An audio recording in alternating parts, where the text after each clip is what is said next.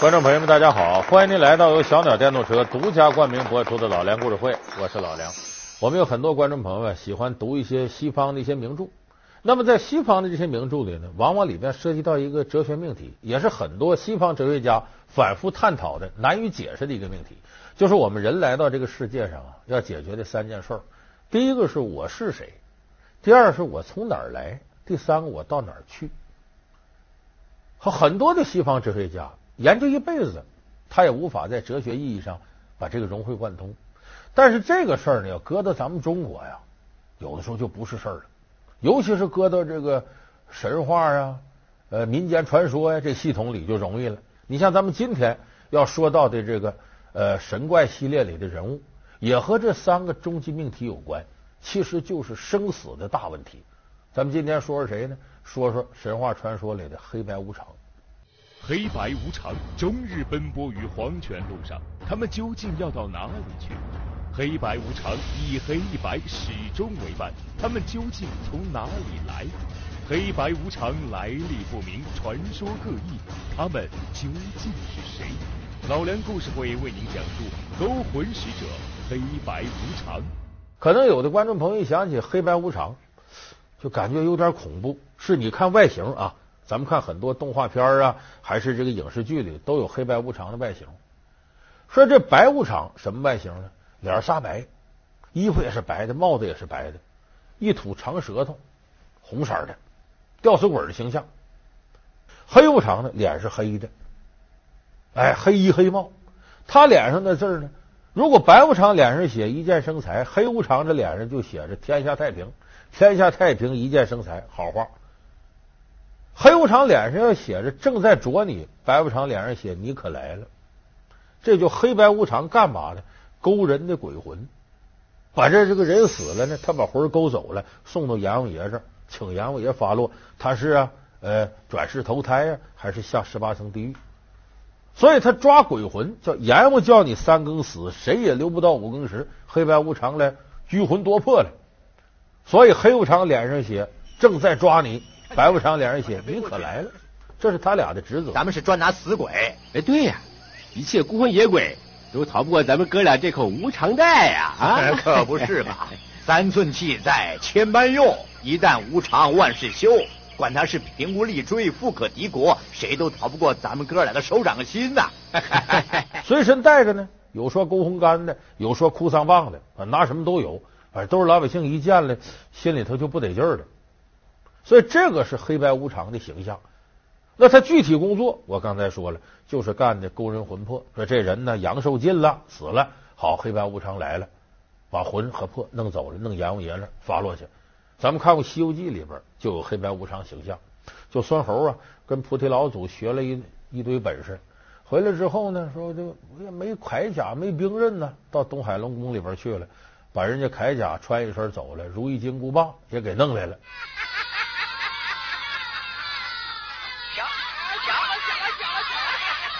这高兴啊！和他那些狐朋狗友、牛魔王他们喝酒，喝喝的迷迷瞪瞪的就睡着了。这个孙悟空是个猴，他也有阳寿，这个时候他的阳寿尽了，就该死了。那边判官生死簿上写着：这孙悟空阳寿已尽。黑白无常这时候飘飘渺渺就来了，就把孙悟空这魂啊勾出来了，带到阎王爷那去。幽冥界是阎王管的地方，嗯，我怎么到了这儿来了？孙悟空，这是阴曹地府，你的阳寿到头了。让老孙超出三界之外，不在五行之中，他怎么派人来抓我？哼！万物生灵，哪个不归我管？我叫他三更死，他就活不到天明。哈哈哈哈哈！这不孙悟空能耐大呀，不甘心我就这么死了，大闹阴曹地府，把阎罗王和判官打的屁滚尿流，生死簿拿来，凡是带猴这片歘全给勾了。快拿生死簿来，我看。啊！是是，判官，呃，快把生死簿拿来，呃，给上仙查看。拿笔来。快点，快点！是是哎，哎呀，哎呀，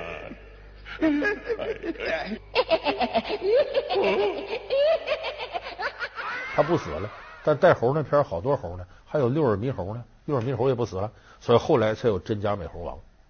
所以这是我们看到的黑白无常在《西游记》里是啥？说白了就是小吏本、打工仔，给阎王爷干活的。但也有的显得他挺粗鲁的。你看《聊斋》里头就有黑白无常，根本不是勾魂，简直抢人，就拿个大锁链，稀里赶紧跟我走，给弄走了。还有比这浪漫的，咱们看那个《新白娘子传奇》里头，就是五月初五端阳日，这个许仙呢。请白娘子喝雄黄酒，白娘子是千年的蛇呀，怕雄黄，没办法喝下去之后，结果现真身了，大白蛇把这许仙一下就吓死过去了。他死过去呢，那边白娘子不为盗仙草救许仙吗？然后暂时请命说能不能让他多活一会儿？但是这个过程当中，人家黑白无常来已经把许仙的魂勾走了，顺着黄泉路就要送到这个阎王爷跟前去。路这么难走。怎么走嘛？哎，我看我们找一家客栈住一个晚上，明天再走，好不好啊？啊！笑什么啊？从来没有人在这条路上歇一会儿再走的。啊？为什么？为什么？你没有听说过“黄泉路上无客栈”这句话？现在已经快到老家了，不要再耽搁时辰。我别啰嗦了，你到了丰都城，一切都了结了。不，我不要！那我不是快要变成鬼了吗？我不要！现在已经差不多了，快走吧！我不要！走走！这《新白娘子传奇》拍的很浪漫，说许仙在黄泉路上还唱歌了，完了黑白无常给伴舞。说当时我看到这我都乐了，我这创意太有意思。九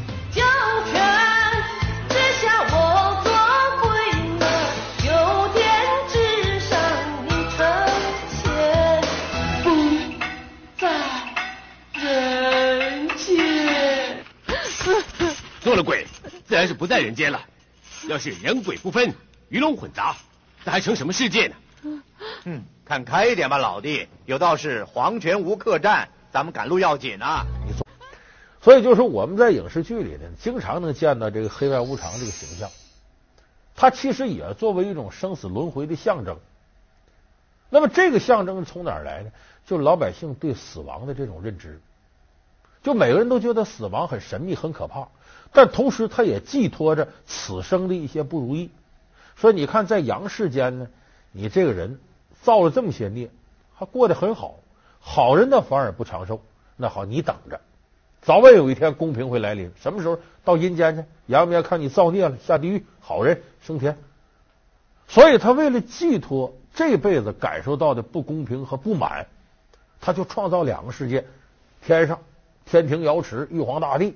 这边地底下阎王爷，好人就升天，坏人就下地狱，不好不坏转世投胎，再来一辈再看看。所以，他这个传说都来自于人对现实的写照。所以我们不能仅仅用封建迷信四个字把这些东西都打进历史垃圾堆，它是有现实意义的。那么说，这个黑白无常，很多人纳闷说，为什么这个勾魂这鬼儿叫无常鬼呢？首先，咱们得说无常是什么意思？无常其实就是不确定。变幻不定为无常，这无常呢，原本是咱们从佛教用语那里给借过来的。变幻不定这是形容词，但是在佛教里，无常也是个名词。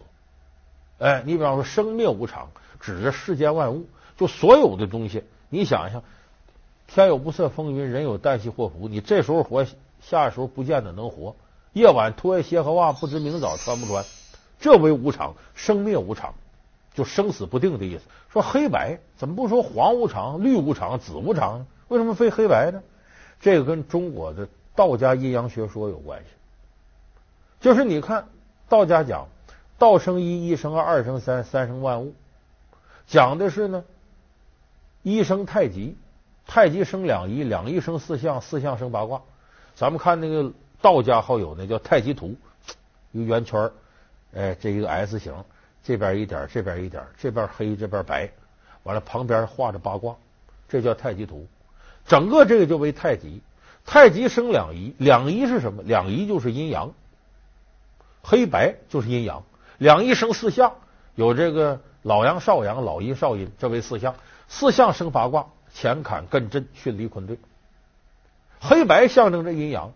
所谓黑白无常，为什么是黑白呢？就我刚才说，象征着一阳一阴一阳，这是中国道教的传统文化。它没有紫黄，因为黑白就是阴阳。那么说黑白无常，有人说勾魂的事儿，一个人就够了，拿个勾魂罐就跟我走吧就完了。怎么还黑白无常同时出现呢？两个人一起出来呢？这是什么道理呢？这个首先得从他勾人这个魂魄说起。黑白无常终日奔波于黄泉路上，他们究竟要到哪里去？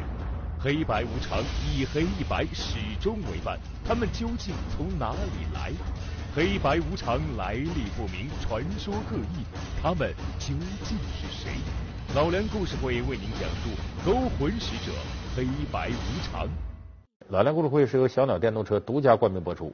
这魂魄什么意思？魂是离了你这个肉体呀。它还能独立存在，这叫魂儿。说你魂儿没了，这经常魂飞出去了，他离你身体他也在。魄是什么呢？非得依附在你肉身上才能在，这为魄。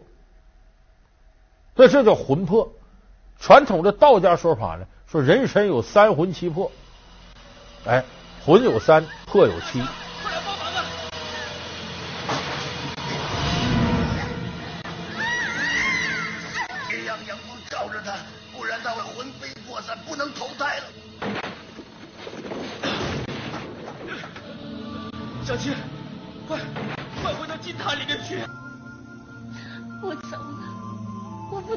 见到你。小倩，你要好好做人，我会永远记住你的。想不到我能见你最后一面，你要保重。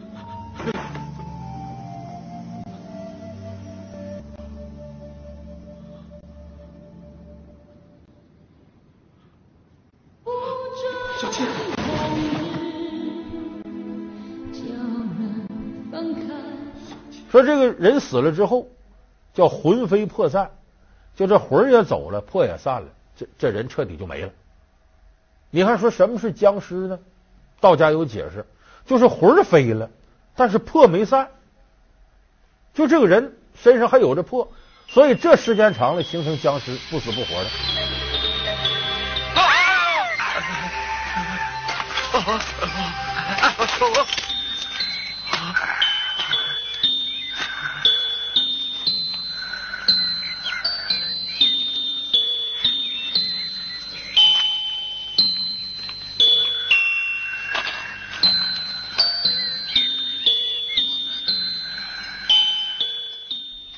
你看《封神演义》里有那么个故事，《封神演义》里头说法不是三魂七魄，是改成七魂六魄。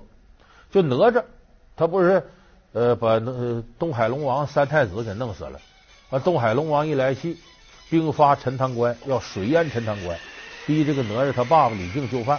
有话好说，没什么好说的，把他就地正法，不然灭你全家，毁你全城。这这这这这。爹爹，爹爹！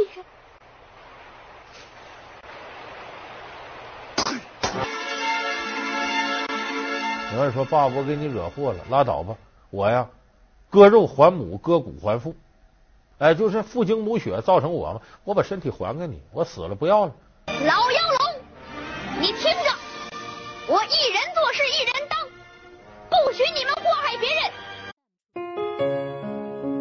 作品由评书吧网站搜集整理，请您继续收听。爹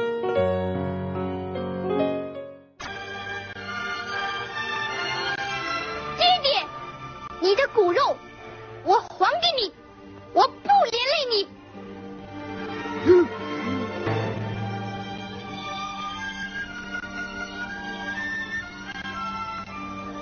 就这么把肉身还给父母了，他这魂哪儿去了呢？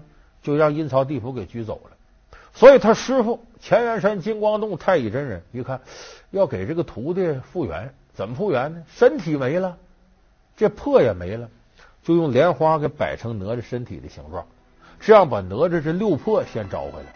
六魄在外边散着呢，魂在哪儿呢？在阴曹地府呢。再招他的七魂，把魂招来，七魂六魄都在，哪吒不能站起来了。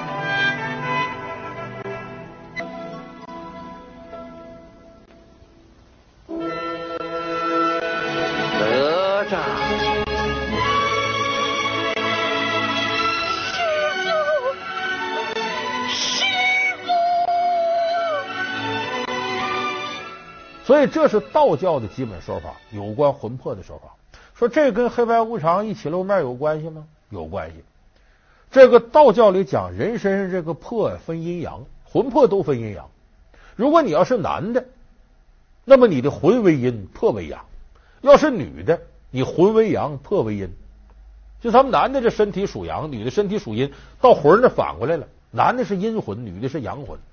如果要死的是男的，那是由白无常系他阴魂。黑无常散他阳魄，如果要是女的，那就是黑无常系他阳魂，白无常散他阴魄。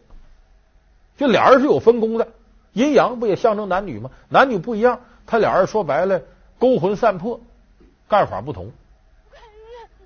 男女如果不一样，他俩的工作再调个个，所以必须得他俩配合。那一人来，你说死的是男的，是女的，没法干活。你们是谁？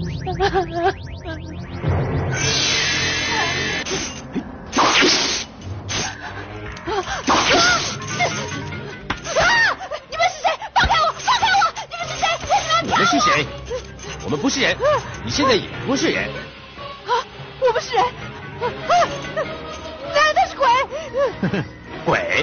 你现在只是魂，还没有资格当鬼呢。啊啊啊！放开我！我不要死啊！放开我！你不想死？不要！你算老几啊？连秦始皇跟汉武帝他们都不想死的，阎君饶得了他们吗？阎君要你三更死，绝不留人到五更。走走。所以黑白无常一对一对出现，这体现了道家对于男女阴阳魂魄这些基本的认识。所以这是为什么黑白无常一对一对出现。那么有人说，一般来说神话故事啊，它都有原型。就为什么他有这人呢？呃，神话里有这神仙呢？他原来也是人间一个人，后来怎么升天了？你像八仙呢，这些都有原型。那黑白无常有没有原型呢？也有。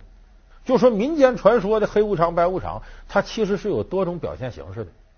当然了，大家最常见的就是我刚才说这个那两个形象的，一黑一白，一个吊死鬼，一个脸非常黑的。找找。奇怪，我明明感觉到有游魂在此，怎么会找不到呢？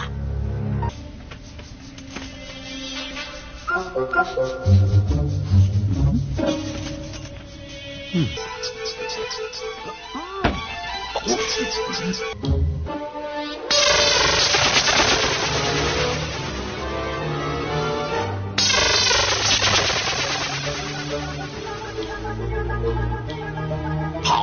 你们竟敢违反封都禁令，附在圣人身上，还不快离魂脱教，随本神君回地府去受罪去！那么说这两个原型是谁呢？这是过去的一个民间故事，说这个黑无常叫范无咎，白无常叫谢必安。说这俩名什么意思？范无咎，你要犯了事了，没人能救你；谢必安，你要谢天谢地呀，谢阎王爷呀，你这这命就能保全。所以这白无常谢必安，黑无常范无咎。这两个人呢，说为什么是黑白无常的原型呢？他俩是好朋友。有这么一天呢，说咱俩人啊，春天也到了，出去溜达溜达吧。溜达在一个小桥边，这时候天降雨，下雨了。一开始哩哩啦啦，说这怎么玩？说离家挺近，这么，我跑过去拿把伞去。哎，这个谢必安往家里跑拿伞，这范无咎站着等他。结果这个时候雨下越大，山洪爆发，哗，水就下来了。这范无咎琢磨：我我在这等不等他？我朋友回来一看我没了，这哪行？我站这等着吧。他为了守这信，水来把他淹死了。谢必安拿伞回来一看，自个好朋友没了，知道给淹死了，一伤心。我哪好意思？我好朋友等我死了，我上吊，他上吊。所以这白无常舌头吐出来，白脸上吊；黑无常这范无咎被淹死了，脸弄得黑了。所以这个谢必安、范无咎，这是黑白无常很早的，咱们说两个原型。这个故事其实你细琢磨琢磨，从哪儿来呢？这民间传说是从咱们更古老的一个故事。说中国人讲谁守信用，有仨字叫抱柱信，就抱着柱子那个抱柱信用的信。中国自古就有情侣相约于桥的习俗，而魂断蓝桥正源于春秋时期一段凄美的爱情故事。庄子《道指》中有尾生与女子栖于梁下，女子不来，水池不去，抱梁柱而死。据《西安府志》记载。这座桥位于陕西蓝田县的兰溪之上，称为蓝桥。从此之后，人们把相爱的男女一方失约，而另一方殉情，叫做魂断蓝桥。这说过去有个男的叫尾生，尾巴的尾，生命的生，叫尾生。这人呢跟女人约会，约会呢约好了在桥底下，桥底下这几根大柱子，这河水都断流了，在这儿约会。他等这女孩的时候呢。发大水了，他跟这女孩约好了，咱就在这约会。月上柳梢头，人约黄昏后啊。结果这水发了，他说我要走呢，这女孩再来看不着我了，我就失约了，我不能走。水越来涨得越高，他就双手抱着这个柱子桥底，结果水越来越高，越来越高，把他给淹死了。所以后人管守信用啊叫抱柱信。你看范无咎跟谢必安，吴佩乎原先那是男女感情。这个放到兄弟感情，也是在这阵淹死了，所以他基本上在现实生活当中都有原型。而且有的人对黑白无常呢，他不完全是恐惧，还挺喜欢。怎么个喜欢呢？他说：“你看啊，一个写天下太平，一个写一剑生财。说这黑无常脸黑，不讲情面。你要真是偶尔睡觉睡毛了呢，见着黑无常，你赶紧跑，他对你不客气。见白无常没事白无常要和气点。”说你见白无常，你拿砖头打他。说怎么白无常不肯吃亏？你拿砖头打他，他回头也打你。他怎么打呢？他有钱，一箭生财嘛。他拿金元宝打你，打你一个肉包子打狗，有去无回来。你把金元宝揣兜了，一箭生财嘛。人哥们不缺钱，这是。所以你看，这也反映了鬼神呐，不见得咱们一定对他害怕。你要对他害怕，除非是什么情况呢？做了亏心事了。咱平常人一提说鬼神，怕。你为啥怕？你心里头有鬼，外边这鬼是不存在的，但心里的鬼是存在的。你心里边一想到这鬼，你哆哆嗦你就害怕了。所以我们说这个鬼呢，真正可怕在于呢，你心里边做了那些乱七八糟的事你一想这事，你心里就别扭，这才是真正让你害怕的鬼。其实世上归根到底有一句话：神鬼怕恶人。这个人要凶，神鬼都怕他。所以我们在现实当中，有时候黑白无常也用来形容这种啊。谁见了都怕的人，他其实也是寄托着我们心目当中惩恶扬善的一些基本概念。文盲木匠只会看戏，居然也能当皇帝？少年皇帝青年早逝，什么原因让他一生来不及长大？后妈的放纵，大臣的逼迫，本是个天才，却成了失败者。老梁故事会，长不大的天启皇帝。感谢您收看这期老梁故事会。老梁故事会是由小鸟电动车独家冠名播出。我们下期节目再见。